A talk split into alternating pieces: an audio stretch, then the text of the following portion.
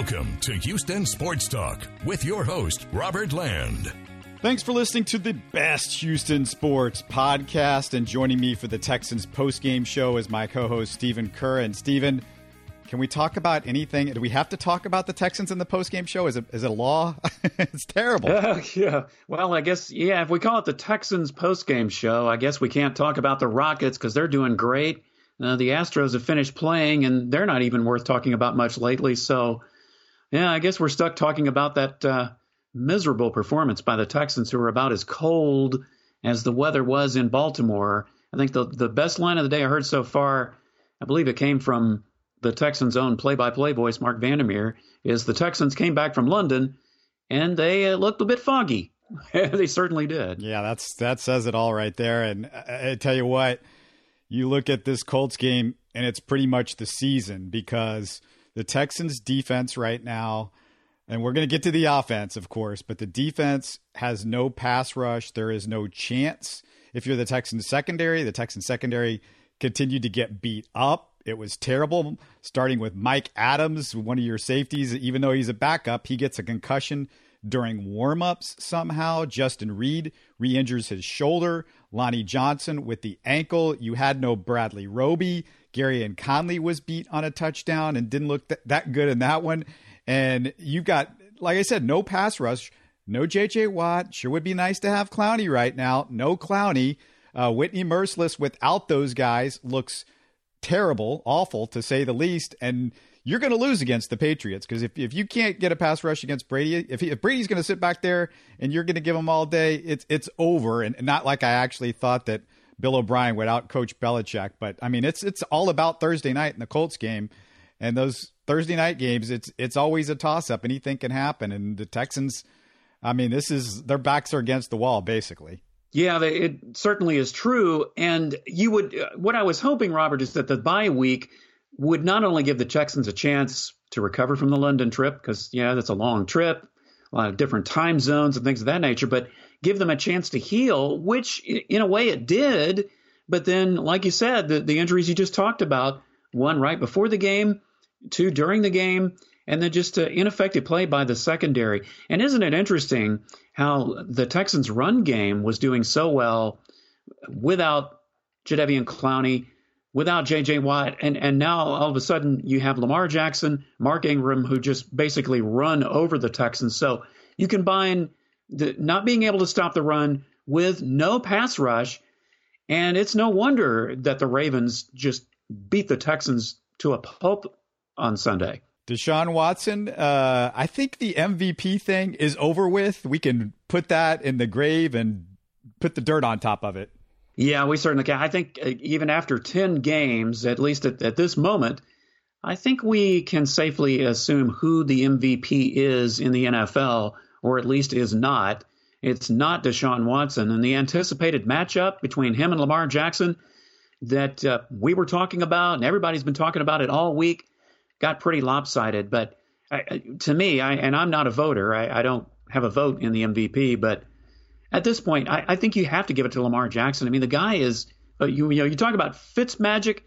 Well, there's Lamar magic, and it's a whole lot better. He, he's just not just with the runs that he made, but all of his touchdown passes were were through the air. I mean, he he's not been really known as a passer, but he passed the Texans dizzy on Sunday. Yeah, this was a not really a referendum on the MVP, even though some people made it out to be, because Russell Wilson is still lead man in the clubhouse. His numbers are better than Deshaun or Lamar's numbers.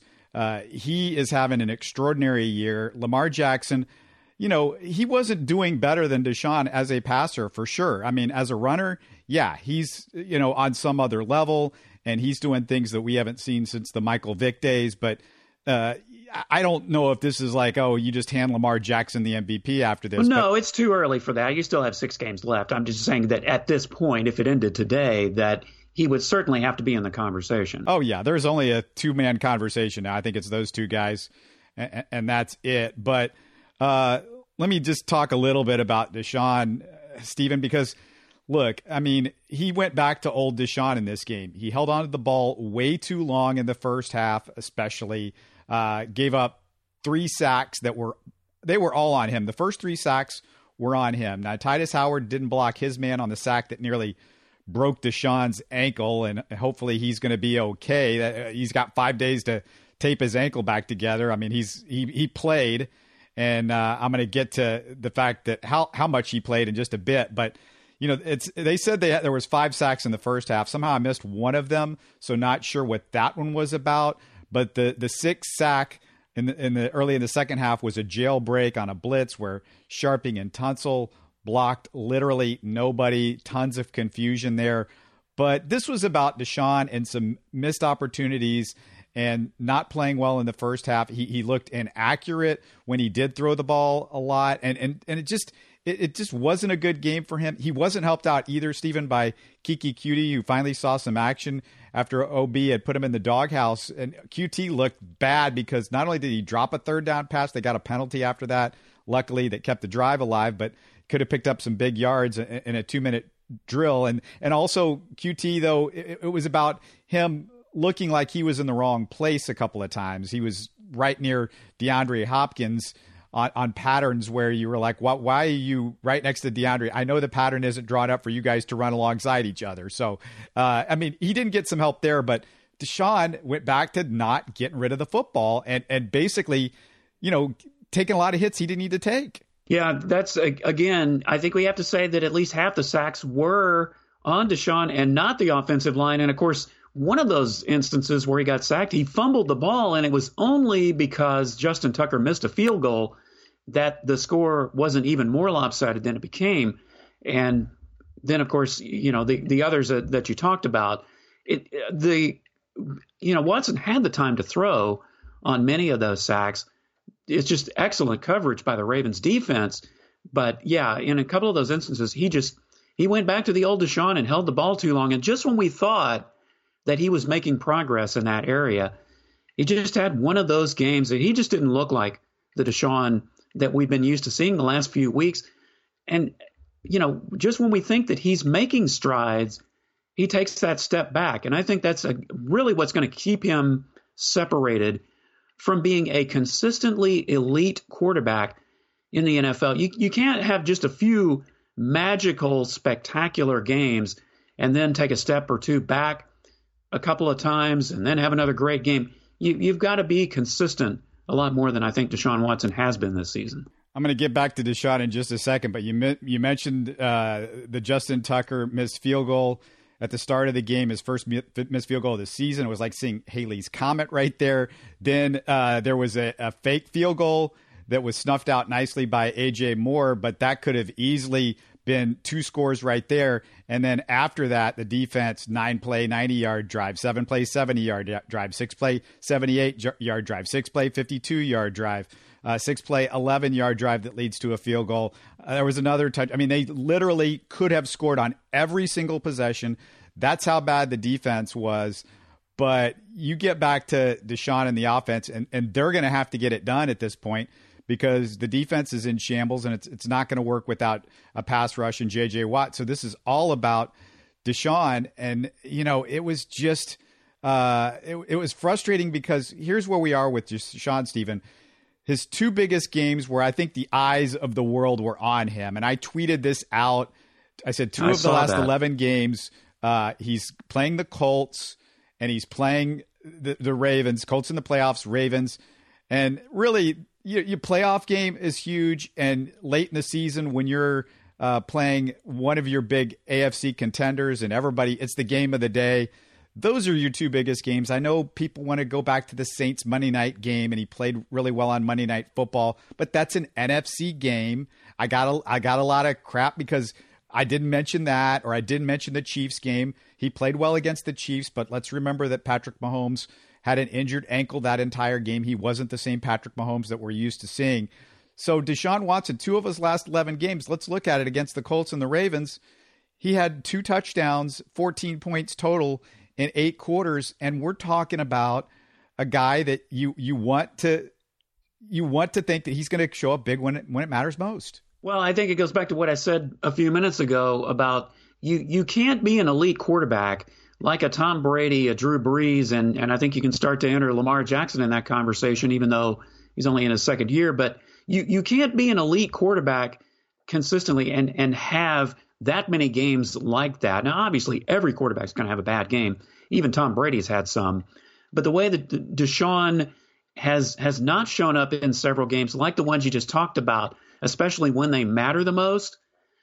Again, I think that's one of the things that's going to separate him from being a good quarterback as opposed to a superstar elite quarterback. And I think going back to Deshaun and the Texans offense, I think that is at least part of the reason that the defense didn't play well on Sunday is that they, they were out on the field quite a bit. Now, that's not the only reason. They, they definitely did not play well when they had the chance to make the stops. But I think some of that was on Deshaun and the offense for not playing the ball control and, and just being able to get anything going on the running game. Yeah, you know, uh, Carlos Hyde had that uh, big run to, to score the touchdown, a couple good runs by Duke Johnson. But other than that, the running game was was basically a no show. And of course, as we mentioned, Deshaun was inaccurate in the passing game. Yeah, the, the Carlos Hyde's rush yards per carry is going to be uh, a little bit skewed because of that. I mean, that's a 40 yard, three yard touchdown where they're just conceding run at that point. It's late in the game. It's basically uh, defense is saying we're going to worry about the pass, and that's about it. So Carlos Hyde gets the big touchdown there. But I mean, it looks great. He's got 7.2 yards per carry at the end of the game, but uh, what what what does it matter when you know 41 yards of that is that play and it you know Duke Johnson I thought his runs were pretty good um, not not a ton in, in in the trash time runs and you know he had 6.7 yards per carry but the fact is uh, you know this is about this offense lives and dies with Deshaun DeAndre Hopkins was making some big catches early in the game they were just missing each other a couple of times yes that should have been a pass interference uh, on the fourth down. That could have, you know, helped the Texans quite a bit. But I mean, look, you're not going to get that overturned in the NFL this year. I mean, how many times are we going to see it before you go, yeah, unless unless a guy gets gunned down on the by the defensive back uh, before the ball is caught. It, it's it, they're not calling it. It's just it's not going to happen. As soon as Bill O'Brien challenges, I'm like, well, there's a waste of a challenge. There's a waste of a timeout. You know, it's you're just treading wheels. I mean, you're you're treading your uh, wheels right there because it's they're not going to call it ever, and and it's stupid. And we could talk for that how, about how stupid uh, the NFL referees are and how screwed up the NFL referee system is right now. And I could go on for days, but I think everybody knows that. So I think I'm just wasting my breath there. yeah, well, and, and I think I saw a stat where was it less than nine percent of those have been overturned. I, I mean, yeah, coaches I think really need to figure that out now, Bill O'Brien is not the only one, but he's done it several times this year. So, you know, we have to point to it that it's just not, it, it has to be blatant. It has to be a Saints Rams thing. And even then, you almost have to wonder. But when it's that close, the refs just aren't going to call it. And, you know, that wasn't the difference in the game, obviously, but, but it's something to think about. If he's going to continue to challenge that week after week and keep wasting timeouts the way he has several other times this season, it's going to be a waste. And I want to get back to Coutee for a moment because, you know, at first we were kind of curious as to why was Keke Coutee not out there if he wasn't injured? Well, I, I think it, it started to come out, you know, in the weeks following that, that he was in Bill O'Brien's doghouse. He wasn't picking up the playbook, wasn't running the routes properly. And I think we saw that again on Sunday that his head is either just, it's just not there. He's either not picking up something or he, he's just not he's just not being effective, period. And we definitely saw it during the game with that drop pass and a couple other plays that he didn't make. Since uh, I mean, we kind of know what happened. It was a disaster. I mean, we we have to look ahead a little bit here. And uh, Stephen, I, I don't know how else to say this, but you you beat the Colts, and you still got a shot to win the division. Uh, you're likely the front runner, maybe at that point. Um, if you look at potentially the schedule, although the Colts schedule is real easily real easy from from there on. But the Texans after that Patriots game, after the Colts game, isn't too difficult of a schedule. But I don't know how you're stopping the Colts receive, receivers and, and, and Jacoby Brissett because you still haven't beat Jacoby Brissett. Uh, you're not going to get a pass rush. You now have no Lonnie Johnson. If Bradley Roby was going to be ready if, in either of these two games, I would assume it would have been on Sunday, but maybe they were saving him just to be sure, and they're going to have him in there on Thursday. But you you absolutely have to have have to have to have to have Bradley Roby out there for T.Y. Hilton, or I don't know who's covering him. I mean, they, they weren't comfortable enough with putting their new cornerback, Vernon Hargreaves, out there. Uh, Gareon Conley was getting beat a couple of times uh, in this one. I mean, he just looks like he he doesn't look like a first round talent to me. He looks like he's kind of just a guy a lot of times. And the the the, the touchdown pass that he got beat on early in the game, I thought was pretty bad. So I mean, if the Texans are going to win this game, they've got to figure out some way to stop Jacoby Brissett and Bradley Roby's got to be out of the. You have to have a healthy Bradley Roby out there, or I don't even know how they're even in this game. Uh, you also need to start sending some blitzes. I mean, I, I just don't know how you can just let the quarterback sit there all day, you know, and just pick pick apart your defense. I mean, you've got to start sending more guys because I mean, the Texans don't have a prayer otherwise. Yeah, well, coming into the Ravens game, we felt like if the Texans won that game, let's say they lost to the Colts or lost to the Patriots, beat one or the other, to win two of those three games, I think they're still in a great position. But now that they they've lost the Ravens game, you've got the short turnaround against the Colts. Then you have the Patriots. If they go one and two, it, it's definitely going to put a damper on what was starting to become a rather promising season. And the Texans were, were starting to look like a team that could have been in the top three or four in the AFC in the playoff run. But it, it clearly hasn't happened. And yeah, I absolutely agree with you about having Roby out there with uh, T.Y. Hilton always being a threat and having basically the, the Texans pretty much his his practice squad uh, every time he faces them. So, you know, now the, the pressure is really on the Texans to to win the Colts game, certainly from a divisional standpoint. But you know, if even if you do and you don't beat the Patriots, you're still going to put yourself in a very awkward position.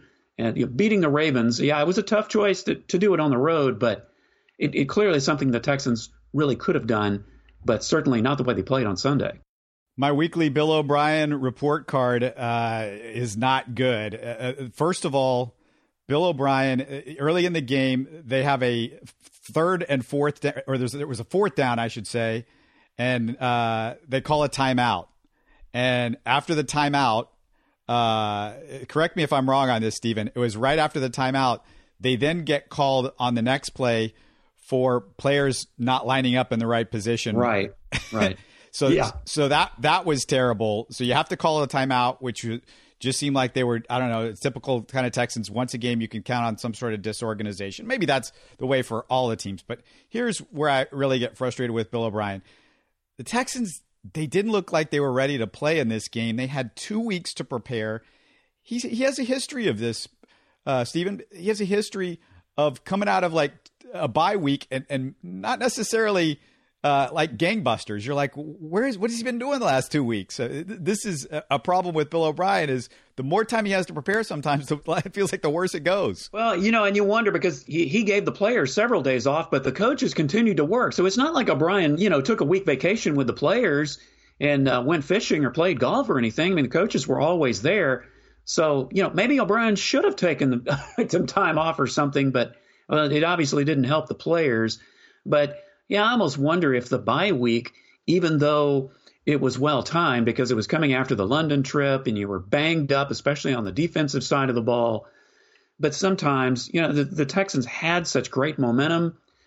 Sometimes a bye week can be a momentum buster. And no, I'm certainly not insinuating that is the main reason that the Texans came out flat, but you have to kind of wonder is that at least a factor that they came out flat. The offense, a lot of that was on Deshaun, like I said, but the penalties that Bill O'Brien is emphasizing because there's been a ton of them all year, and they come out in this game. Omenihu lines up in the neutral zone. DJ Reader lines up in the neutral zone. Zach Cunningham with the killer face mask penalty. Maybe that's just something that happens.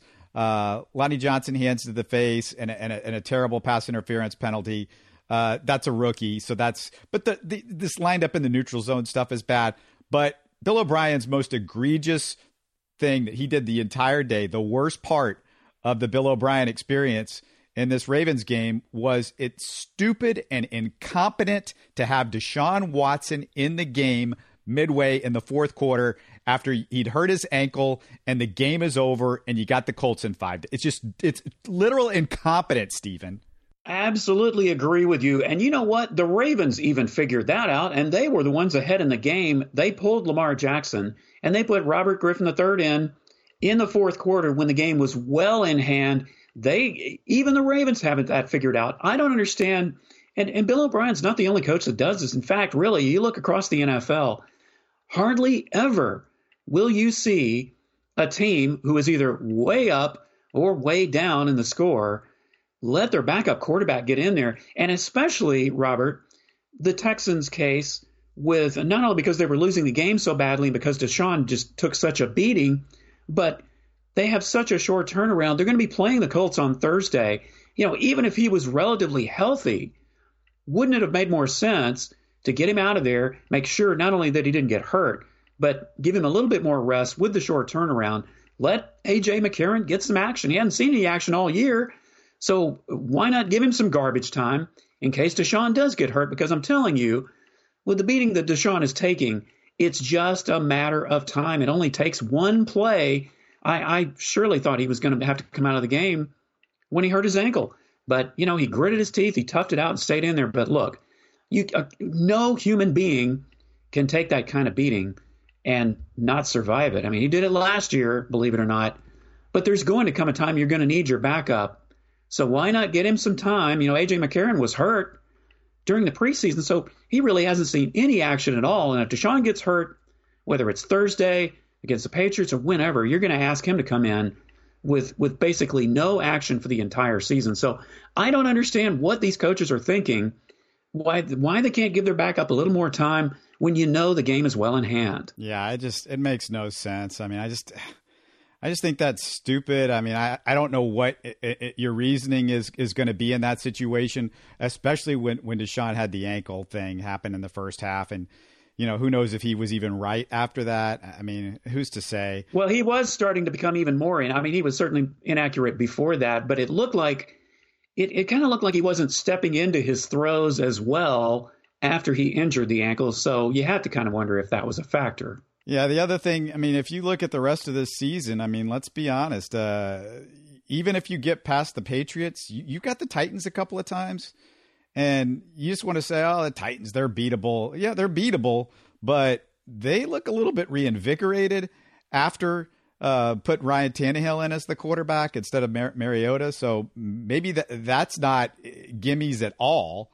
Um, and and then you've also got a frisky Tampa team that their defense sucks, but their offense is they can move the ball. You know, I mean, they're going to score some points, and the Texans have proven then they can give up points if you, you can move the ball through the through the air. So, I mean, I just look at the rest of the season and go, man, if the Texans lose against the Colts, this whole season could just it could go right into the ditch. I mean, you could see the Texans go seven and nine, or even six and ten. I mean, it, it, it could be the last game that they win.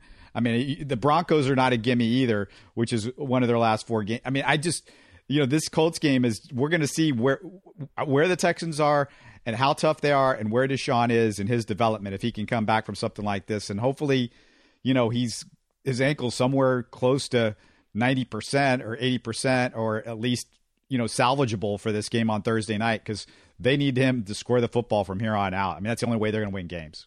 Well, you can look at it that way, but you know the way the NFL has gone this year, you could also turn it over and say, you know, the Texans could could easily bounce back and surprise everybody, beat the Colts, beat the Patriots, move on down the line. I mean, it could go the other way. It is just, it's been a crazy season for the NFL. So, yeah, they they could suddenly fall on their face. A, a game like uh, Sunday's game could basically have broken their momentum and they just completely fall apart the rest of the season, or maybe it'll be a wake up call and they'll turn things around. They have a very short rest period on Thursday night, prime time against the Colts and uh, beat them. And then, lo and behold, beat the Patriots at home and the season continues. So, yeah, it remains to be seen. But uh, boy, a game like Sunday, you, you, just you thought that the Texans could at least be in a shootout with the Ravens. That, that's kind of what I was predicting. I wasn't sure if they could beat Baltimore on the road or stop Lamar Jackson, but I, I expected more of a Deshaun Watson, Lamar Jackson shootout, and it didn't happen. Duke Johnson was active for the 10th time this season, so the Texans officially give up a third round pick to the Browns. If anybody has forgotten, because that's how many times he had to be active this season. to go from the fourth to the third round pick. And if you're panicking about giving up a third round pick, let's go over some Texans third round pick history. Uh, this year, Kahale Warring, who's yet to see the field. Uh, we've got, I don't know, let's go through a Martinas Rankin, D'Onta Foreman, Braxton Miller, Jaelen Strong, Louis Nix, Brennan Williams, Sam Montgomery. Stop me when you want to say mercy, Stephen. It's DeVier Posey, Antoine Caldwell, Vernon Morency, Seth Wand, Dave Ragone, Antwan Peek, Charles Hill, and the list goes on and on and on. And only one of those is still with the club. And the first one you mentioned, uh, Haley Warring, he hasn't even played. So yeah, there's your there's your history lesson for the day, everybody. what the Texans do on their third round pick. So yeah, I don't think we're going to be crying over spilt milk with losing a third round pick. And look, Duke Johnson has has contributed to some extent with the Texans. I mean, his pass catching ability and the, the ability for him to run. I I, am not going to lose any sleep over losing a third round pick because he's played 10 games active. Yeah. And then you've got, besides all of that, you have uh, Justin Reid, who was one of your third round picks. And he just, that shoulder just all year long has been ridiculously tough on him. So hopefully you can piece together something as far as the safeties because you've already got the cornerback issues. And then another third round pick, Jordan Akins, uh, who was, was he invisible in this game? I don't remember his name being pretty called. much. I, I think he's name called a couple of times, but nothing, nothing substantial, certainly. Yeah, and he's had a decent season. I mean, we we have to remember that the Texans tight ends going into today eight touchdowns, which led the entire NFL in touchdowns for tight ends. So the tight end position uh, sort of reinvigorated this year. We've talked about that. Darren Fells, obviously, the majority of that, but uh, we might see Jordan Thomas become active because they've got a three week window. They once he practiced, uh, they've got three weeks before uh, they've got to decide whether Jordan Thomas is active. And you know what? If if Keke Coutee can't give you anything, and I'm not a big Steven Mitchell fan, then why not activate Jordan Thomas and let's play Jordan Akins in the slot some. Give somebody out, get somebody out there who can do something and knows that maybe knows what patterns to run. You know. Isn't it crazy that the slot just seems to be the one receiver position the Texans just can't seem to fill? I mean, they put player after player in there, and nobody has really shined. I mean, they put Kenny Stills in there a time or two, and he's looked pretty good, but he certainly doesn't play that on a consistent basis. So, yeah, once again, you know, every season we keep coming into this saying, okay, the, the Texans need to fill that slot receiver. Maybe it's going to be Coutee. Maybe it's going to be DeAndre Carter. Maybe it's going to be Mitchell. Maybe it's going to be somebody. None of them have stood out. So that position continues to be a weak spot. Doesn't help that Will Fuller can't stay healthy because Kenny Stills is not playing the slot because Will Fuller is hurt. Maybe he'll be back soon. He was a, a, question mark going into this game and, a, and, and sort of a late scratch. So there's still that possibility that he could be back maybe even as soon as Thursday. I doubt it. I mean, it just doesn't seem like likely with the injury that he had. So, uh, I, I, you know, I, I, mentioned the Texans are playing the Broncos later. As we're talking here, Stephen, the Broncos lose to the Vikings twenty-seven to twenty-three. But the, you know, like I said, that that's a frisky team. They're they're three and seven, but the record might be a little bit deceiving because if you're playing the Vikings in Minnesota to a four-point game, and it basically came down to the last play of the game. An incomplete pass in the end zone could have been caught by their their their, uh, their tight end or wide receiver. So I mean, you know, they're they're going to be difficult, and and man, it's just like th- this schedule. We knew at the beginning of the season it was no joke, and it's it's it's as tough as we thought it was going to be. Well, it is, and I, I think the Broncos uh, they were behind quite a bit early in that game, so they mounted a comeback. But I mean, you know, you look at the Texans, and what are they six and four now? So I mean, there's still at least a, a chance that they can turn things around. And with a tough schedule, I think after 10 games, I, I would have probably, I, I, certainly would have taken them at six and four. So all is not completely lost, but you know, games like the Broncos, though, uh, those are the games you've got to win. You know, especially since you lost to the Ravens, and who knows what will happen with the Colts and the Patriots. I mean, it, it, teams like the Broncos, the Titans, and those, but those are games you just you've got to win those kind of games, especially if you're going to fall flat on your face like the Texans did this Sunday not a lot of next man up stuff for the Texans on Sunday, but when we talk about the James Hardens or the Rockets in a in a, in a couple of days, Stephen, uh, we, we've got some next man ups for, for, for those guys. They, they've been doing their job. We're going to get to that in our next show, but uh, tough loss for the Texans. I mean, tough is like an understatement, a kind of a devastating one. The injuries, uh, the slaughter, the whole, whole nine yards. It was bad, bad, bad. Texans lose uh, 41 to 7 and they are now 6 and 4 and it's oh my god, it's a big game on Thursday. This is the season on Thursday, so you're going to want to tune in on Thursday night for football with the Texans and the Colts, and hopefully they can get the train back on the track, so to speak. But uh, uh, that's all for this one. We'll talk to you again in just a few days. You're listening to Houston Sports Talk. Don't forget to follow Houston Sports Talk on Facebook and Twitter. Subscribe to us on iTunes, Spotify, the Google Podcast app, or the Stitcher app. You can support us by giving us a five star review on iTunes or by telling your friends about us. Spread the word, everybody. Thanks for listening.